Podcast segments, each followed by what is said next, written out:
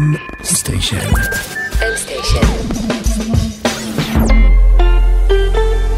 מבית מייקרוסופט בישראל.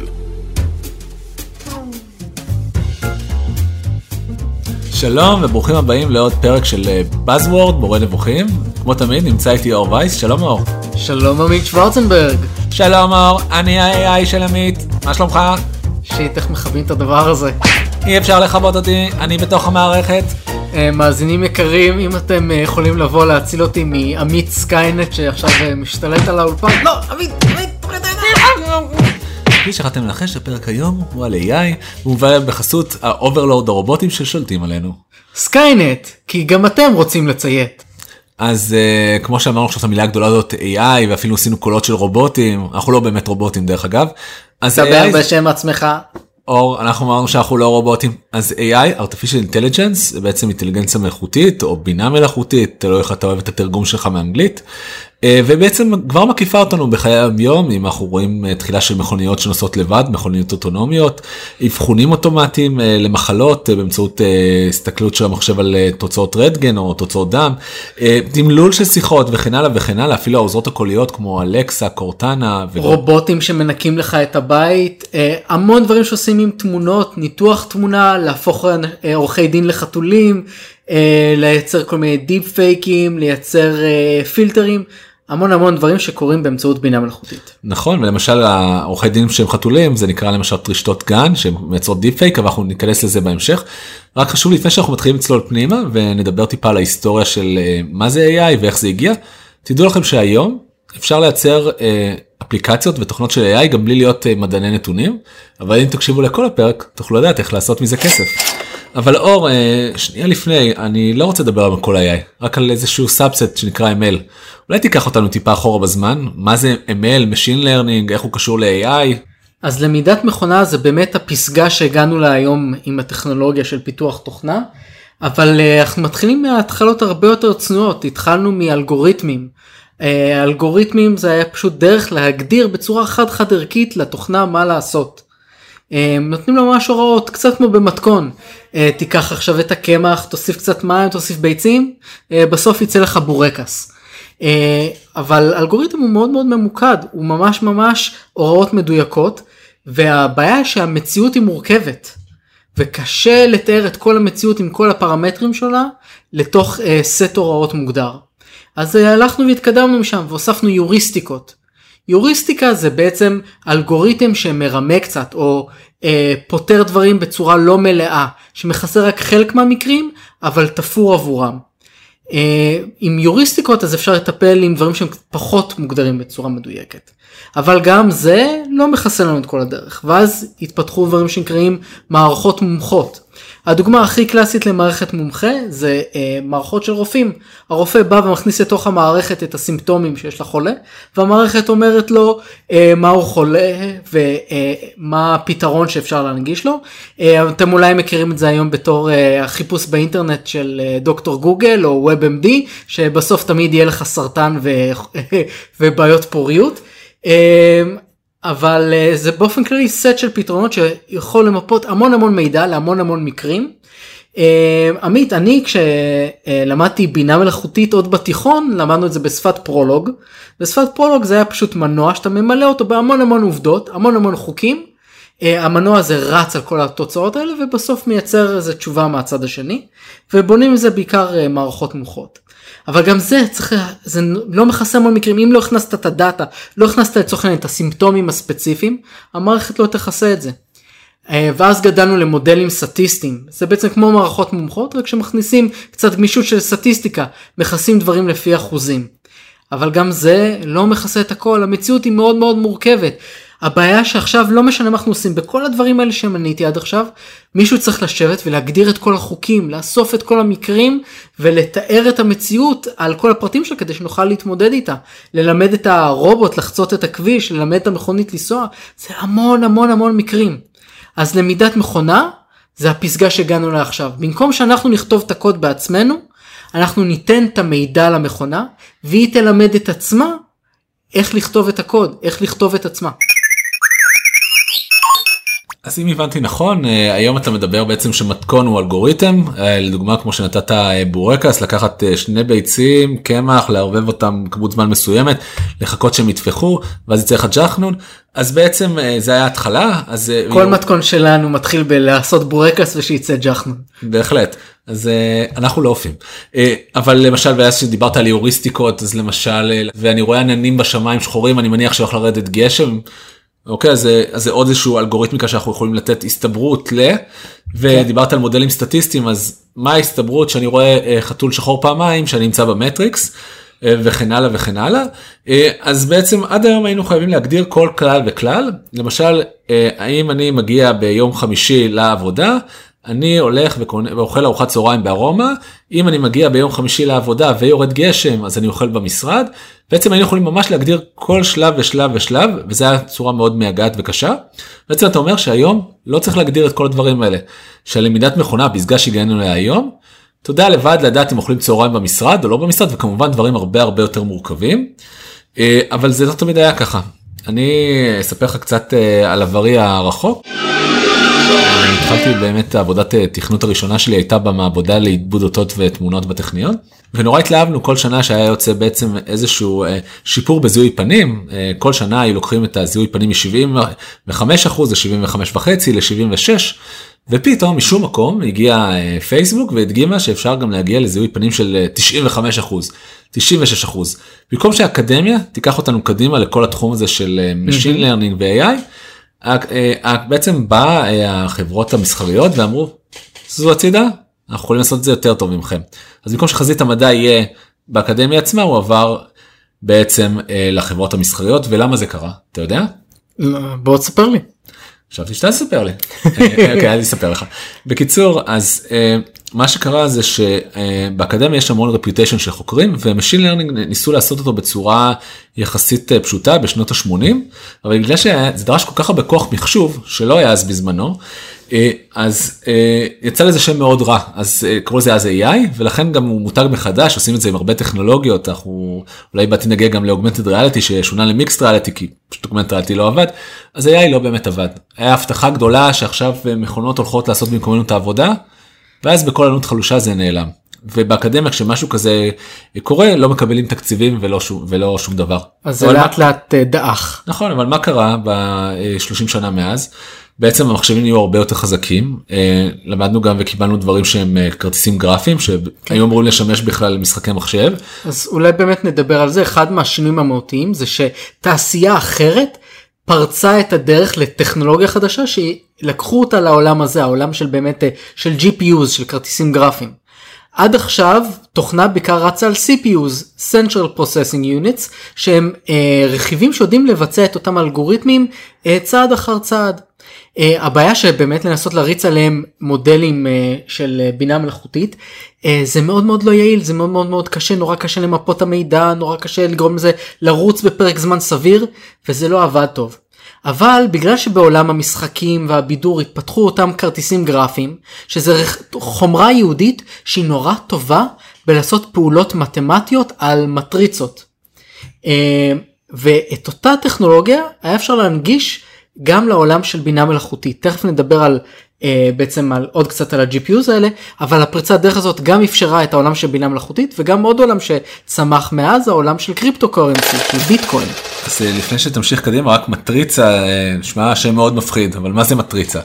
מטריצה זה בעצם טבלה אה, למשל תמונה היא טבלה של פיקסלים יש לך עמודות ושורות צפיפות של פיקסלים בעצם מגדירה איך תראה התמונה פיקסלים מוגדרים מכמה אדום ירוק וכחול יש לך בתמונה כלומר שיש גם סוגים אחרים להגדרה של פיקסלים אבל בגדול לקחת תמונות ולהכניס אותם לתוך מחשב כדי לזהות אם זה חתול או כלב זה מה שדיברת עליו כמטריצה או הכפלת מטריצות או כל מיני שימושים מתמטיים גסים שעוד נדבר כן. עליהם בהמשך. זה בקצרה זה אלגברה ליניארית אלגברה זה לקחת ולעשות פעולות על אה, מספרים או מספרים ונעלמים. אה, אלגברה ליניארית לוקחת גם מטריצות אפשר לקחת אוסף של מספרים כגוש ולהפעיל אותם על עוד אוסף של מספרים כגוש וזה בעצם למשל כפל מטריצות או חיבור מטריצות ואז למשל אפשר לקחת פעולה כמו אני רוצה להעלות את הבהירות של כל התמונה ובמקום לעבור פיקסל פיקסל ולהעלות את הבהירות אפשר לבצע כפל מטריצות על אה, המטריצה שמתארת את התמונה. ובמילים פשוטות למשל אלגברה פשוטה זה 1 ועוד 1 1 כפול 2 וכן הלאה וכן הלאה כולם יודעים לעשות את זה. מה לעשות שבתמונה למשל יש המון סוגים של מטריצות אני בכוונה לוקח איתנו לעולמות התמונה כי כולנו יודעים איך זה נראה. יש לה המון המון פיקסלים וכל פיקסל יש ערך מספרי בין 0 ל-255 שמגדיר אה, כפול 3 שמגדיר מה עוצמת הצבע האדום הכחול או הירוק שלו. ועכשיו תחשוב שתמונה נגיד באיכות HD שזה 1920 על 1080 ואם הייתי יודע מתמטיקה הייתי אומר לך זה מעל מיליון אה, פיקסלים שונים. אוקיי ואני לא מדבר איתך בכלל על 4K אה, שזה פי 4 מהמספר הקודם. אוקיי אז לעשות את החישובים האלה בבת אחת זה משהו מאוד מאוד מורכב. אנחנו יודעים לעשות להכפיל את הפיקסל הראשון כפול 5 ואז ללכת ולהכפיל את זה בפיקסל השני. להכפיל פתאום את כל התמונה או את כל המטריצה בבת אחת זה בצורה מקבילית זה משהו שה-GPU יודעים לעשות טוב זה כפל מטריצות אלגברה ליניארית וכו' וכו'. כן ואז העובדה שפיתחו כרטיסים גרפיים כאלה שיודעים לעשות את הפעולות האלה בצורה יהודית ומאוד יעילה ומהירה, אפשרה לקחת את אותו טכנולוגיה, את אותה חומרה, ולהנגיש אותה לעולם של Machine Learning. איפה זה פוגש אותנו? למשל שאנחנו משחקים במשחקי מחשב, יש לנו תאורה מלאכותית של שמש, אנחנו רוצים שכל פיקסל יואר בצורה אחרת. עכשיו, אם היינו מחשבים את זה פיקסל פיקסל לא היינו יוצאים מזה בחיים וגם לא היינו יכולים לשחק אז בגלל זה לקחו את ה-GPU והבינו שעושים את אותה פעולה מתמטית על uh, אותה מספר של נתונים ולכן uh, ה-GPUs האלה שהיו אמורים בכלל לאפשר לנו לשחק במחשב בסופו של דבר מאפשרים uh, למחשב לחשוב. כן. ואם אתם רוצים לזכור את כל הקטע הארוך הזה עם uh, מטריצות פשוט תחשבו על הסרט המטריקס ו-GPUs זה פשוט החומרה שמריצים את המטריקס עליה. או כמו כל תרגום סרטים גרוע היו צריכים לקרוא לו המטריצה. אבל אם זה עזר לכם לזכור מה זה מטריקס מה זה מטריצה הרווחנו. בוא נצלול טיפה יותר ל machine learning ומה זה machine learning. יש כמה שיטות אנחנו נדבר על העיקריות שביניהם והפופולריות שביניהם. אחד זה supervised learning, השני זה unsupervised learning והשלישית זה reinforcement learning. אחרי שנתנו את הכותרות בואו נצלול צעד אחד פנימה. Uh, supervised learning משמש בעיקר uh, לקלסיפיקציה או בעצם לחלק uh, דברים לקטגוריות כדי לתת עליהם תשובה אם זה חתול האם זה כלב uh, לדוגמה אני רוצה מאוד לפשט איך המחשב עובד. אני אקח בן אדם לחדר ואני אתן לו 20 תמונות של כלב 20 תמונות של חתול אז הוא ישים את ה-20 תמונות של החתול בצד ימין ואת ה-20 תמונות של הכלב בצד שמאל. זה mm-hmm. די דומה למה שהמחשב עושה. uh, אתה בעצם מלמד אותו בהתחלה מכניס לו תמונות שמקוטלגות ואומר לו חתול כלב חתול כלב ואז הוא צריך להחליט האם התמונה הבאה שהוא מקבל היא חתול או כלב. Uh, איך uh, מקטלגים את המידע הזה עוד מעט נדבר על זה בהמשך אבל uh, זה בעיה די קשה. כן אז בעצם learning או למידה מונחית אנחנו מספקים המון מידע מקוטלג למודל ל machine learning שלנו ומתוך המון המון הקטגוריות שיש מכל ה labels שיש כל התוויות שיש. המודל לומד בעצם מה שייך לכל תווית ואז אפשר לשאול אותו דברים כמו האם זה שייך לתווית הזאת או לתווית אחרת אה, וזאת אה, וזה מה שנקרא למידה מונחית אה, מנגד יש לנו למידה שהיא לא מונחית, unsupervised learning. בלמידה הזאת אנחנו במקום לתת למכונה מידע שהוא כבר מקוטלג אנחנו נותנים אה, למכונה בעצם לקחת אוסף של מידע ולחלק אותו על משטח מסוים ולזהות בתוכו clusterים או גושים ומתוך החלוקה ל clusterים אחר כך אפשר לשאול מה שייך למה. ואם אתם רוצים דוגמה לאיפה אנחנו נהנים מ-unsupervised learning ביום יום שלנו, אנחנו יכולים לדבר על חברה שאנחנו מאוד אוהבים עמית. הדוגמה האהובה לנו כמובן נטפליקס וכמובן כמו תמיד לקטגוריות ההמלצה שלה, או הכדור אצלך. כן, אז uh, למשל אם אנחנו רוצים לעשות מנגנון שידע להמליץ איזה uh, תוכניות עמית אוהב לראות כדי להמליץ לו עוד. אנחנו נוכל לבנות גרף שבו אנחנו נמפה את כל האנשים לפי התוכניות שהם ראו. ואז אנחנו נראה שהתוכניות שעמית ראה מצטלבות עם תוכניות שאנשים אחרים ראו לגושים מסוימים. אז יהיה גוש אה, מסוים של תוכניות של אוסף אנשים אהב לראות ואוסף של תוכניות שהם לא אהבו. ואז יהיה לנו אוסף של גושים כאלה ונוכל לנסות לעשות עוד predictionציות. אם ניקח עכשיו תוכנית חדשה נוכל לראות לאיזה גוש היא שייכת ולעשות פרדיקציה של האם עמית יאהב את התוכנית הזאת או לא. אחר כך data scientist, מדען נתונים, יכול להסתכל על הגרף הזה ולנסות להוציא משמעויות. למשל, הוא יכול לראות שעמית אוהב תוכניות עם, uh, שגם אנשים אחרים אהבו, כשזה היה תוכניות שעוסקות במדע בדיוני. למשל, סטאר טרק uh, וסטאר וורס וריק אנד מורטי. ולהוציא בעצם את המשמעות הזאת. אבל מה שבעצם הלמידת מכונה עשתה פה, היא בנתה גושים, ואחר כך נוכל לייחס לגושים האלה משמעויות ולעשות predictions מבלי שאנחנו באנו וקטלגנו את המידע מראש. אז uh, נגיד ואני אוהב uh, תוכניות בישול אני מסתבר רואה המון טלוויזיה אז uh, ואני רואה בייק אוף ומאסטר שף ושום פלפל ושמן זית והרבה אנשים שאוהבים את אותה תוכנית ראו גם את במטבח אצל אהרוני. אז בגלל שאנחנו מסווגים באותה קטגוריה כי זיהו את התכנים שכבר צפיתי בהם ואפשר לראות שאנשים שצפו בדברים דומים אליי צפו גם במטבח אצל אהרוני אז הוא המליץ לי עמית בוא תהיה כמו כולם. תהיה כמו כולם כולם ב cluster תעזור לי אלוהים ישמור אני אלגוריתם. קח אותי לשם והוא ימליץ לי כמובן לצפות במטבח אצל אהרוני כדי ליישר את המשוואה וככה בעצם אה, משתמשים ב-unsupervised כדי לייצר אה, המלצות תוכן. כן. unsupervised במקום לקחת מידע מקוטלג מסתכלים על המידע מנסים למצוא בו דפוסים ומתוך הדפוסים האלה מייצרים predictions חדשים המלצות חדשות. וכדי כמובן זה לא עד כדי כך פשוט כי אז לא אה, machine learning יש כמות אינסופית של פרמטרים שמכילה בעצם את ההחלטה הזאת. האם אני רואה את התוכנית שלי בסמארטפון? האם אני אוהב לראות תוכניות שלי בשתיים בלילה? האם אני אה, אוהב לעשות pause אה, באמצע הסדרה? האם אני רואה את אותו פרק שוב ושוב? זאת אומרת, יש אינסוף מידעים שאנחנו בתור בני אדם לא יכולים לקטלג. אז לכן ה-unsupervised learning טוב בנקודות כאלה שבו אנחנו מציפים את המערכת. כל הנתונים על הצפייה ויש אינסוף כאלה כמו שאמרתי ואז המחשב יודע לקחת מהרעש והבלגן הזה ולשים אותם בתוך cluster ים בקטגוריות. כן, הוא ייקח בעצם את כל הקטגוריות השונות יבנה אותם להמון גרפים שונים כאלה ובכל אחד מהמימדים האלה בכל אחד מהגרפים האלה ייווצרו קלאסטרים שונים ומתוך זה אפשר לה, להסיק מסקנות שונות. וזה כמו שאור אמר יש כאן המון המון מימדים זה לא משהו שבן אדם בן אנוש שיודע להפריד בין חתול לכלב יכול בכלל לראות או להבין ולכן גם יש המון אה, קסם שחור או מה שנקרא black box בכל התחום הזה של machine learning שניכנס אליו עוד מעט אה, ואנחנו מגיעים לאחרון חביב שזה reinforcement learning או למידת אה, חיזוקים. אה, אם הקשבתם לפודקאסט שלנו בנושא מכוניות אוטונומיות אז דיברנו שם באמת על אה, משה רבנו ודוגמה טובה להאם זה reinforcement learning או supervised learning. אה, ניקח כרגע דוגמה אחרת כדי להסביר את זה. בלמידת חיזוק אנחנו בעצם מגדירים איזשהו פונקציה או איזושהי מטרה שבה אנחנו מוסיפים ניקוד או אומרים זה דבר חיובי שקרה ולעומת זאת מגדירים דברים שליליים. אז אה, אם אנחנו מדברים על ניקוד אור איפה אנחנו מכירים אה, שיש ניקוד ואפשר לראות דוגמה טובה לזה. אז אפשר תמיד לחזור לשרברב האהוב עלינו ג'וזפה לא סתם מריו. מריו. גם נטפליקס וגם מריו באותו פרק זה מרגיש כמו כל הפרקים. יש לנו את הפטישים שלנו ואנחנו חוזרים אליהם. אה, אז אנחנו רוצים למשל ללמד אה, את המחשב לשחק משחק ולנצח בו. אבל עכשיו ללמד אותו את כל החוקים זה יכול להיות מאוד מסובך. אז במקום זה אנחנו מלמדים אותו רק את הבסיס. רק אומרים לו במריו אתה יכול ללכת שמאלה ימינה ולקפוץ. ואנחנו מגדירים לו תנאי הצלחה או כישלון. במקרה הזה למשל שהניקוד עולה וצוברים נקודות זה טוב ולהגיע לסוף השלב ולגעת בדגל זה טוב אה, למה זה טוב? כי כשהוא מגיע בדגל אז המספר של השניות שנשאר לו כמה שיותר גבוה זה טוב אז לכן יש לנו גם ניקוד של מטבעות וגם ניקוד של זמן. ועכשיו אנחנו נותנים לו מתוך הדברים הבסיסיים האלה לנסות. פשוט מנסה בהדרגה לאורך איטרציות שה, אה, שה machine learning ירוץ הוא לאט לאט יראה שהוא במצבים מסוימים הוא מקבל ניקוד יותר גבוה ואז הוא יעשה יותר מהם והוא יחזור על זה שוב ושוב ושוב עד שהוא ממש ילמד איך לנצח את המשחק איך להביא את מריו להציל את הנסיכה. שזה מצחיק שרואים את הניסיונות הראשונות הראשונים שלו אז אפשר לראות למשל שהוא ינסה ללכת אה, שמאלה או יראה כאילו מישהו שיכור משחק במריו הוא ינסה להתקע בגומבות.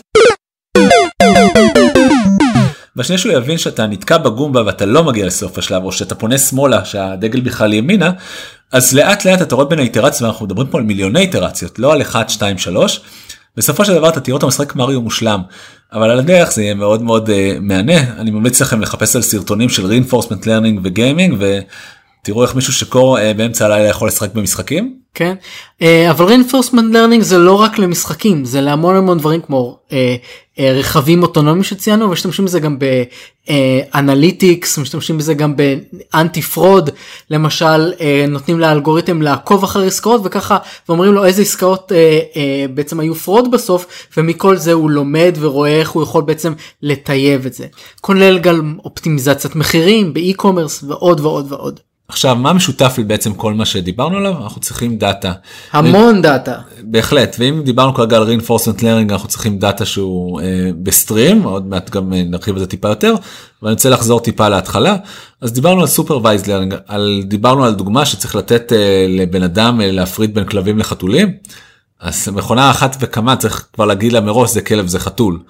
ופה אנחנו צריכים לעבד כמויות אדירות של דאטה לא מספיק שצילמתי את החתול שלי בבית אלף פעם שדרך אגב ייצור overfitting כי אם אני נותן תמונה רק של חתול אחד ומאכיל את המכונה ולהגיד לה זה חתול זה חתול כשיבוא חתול ג'ינג'י במקום חתול אפור.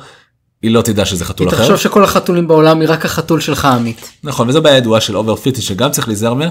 בקיצור איך מייצרים מיליון אה, מיליוני דאטה, data set אז אה, אור יכול לספר לכם fun fact שאתם אה, עוזרים לנו לשפר את העולם כל יום שאתם נכנסים לאינטרנט. כן אז אה, אם אי פעם נכנסתם לאינטרנט ועשיתם login איפשהו בטח ראיתם קפצ'ות ששאלו אתכם דברים כמו תגיד לי איפה כל הרמזורים שנמצאים בתמונה הזאת או תגיד לי איפה יש פה מכוניות וכדומה אז בלי שידעתם אתם עזרתם להכשיר את ה robotic overlords את סקיינט שהשתלט על העולם.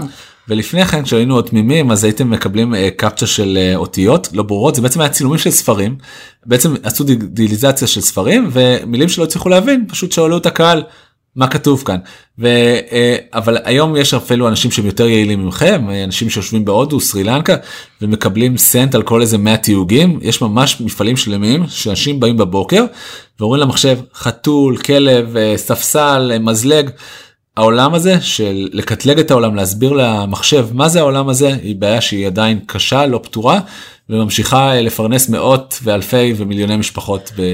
אבל ככל שהטכנולוגיה גדלה וככל שהשירותי האינטרנט גדלים ויש פה יותר ויותר מידע שמונגש אה, יותר ויותר דאטה נהיה זמין גם במהירות הגישה אליו וגם בכמויות וגם תחשבו על שירותים אחרים שאתם נוגעים בהם. כשאתם עכשיו עושים ביקורת על מוצר באמזון או שאתם מת, אה, מתייגים איזה תמונה בפייסבוק אתם תורמים למודלי machine learning האלה שילמדו אה, אה, שסליחה שיקבלו את הדאטה שהם צריכים כדי ללמוד ובסוף אה, לכתוב את התוכנה.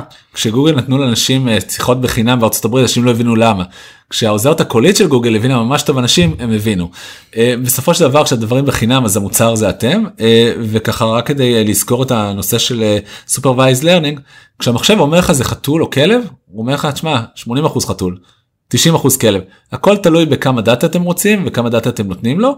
עוד מעט נדבר על איך ההשפעה של הדאטה הזאת מגדילה או מורידה את אה, כמות המחשוב שצריך ואת משך הזמן.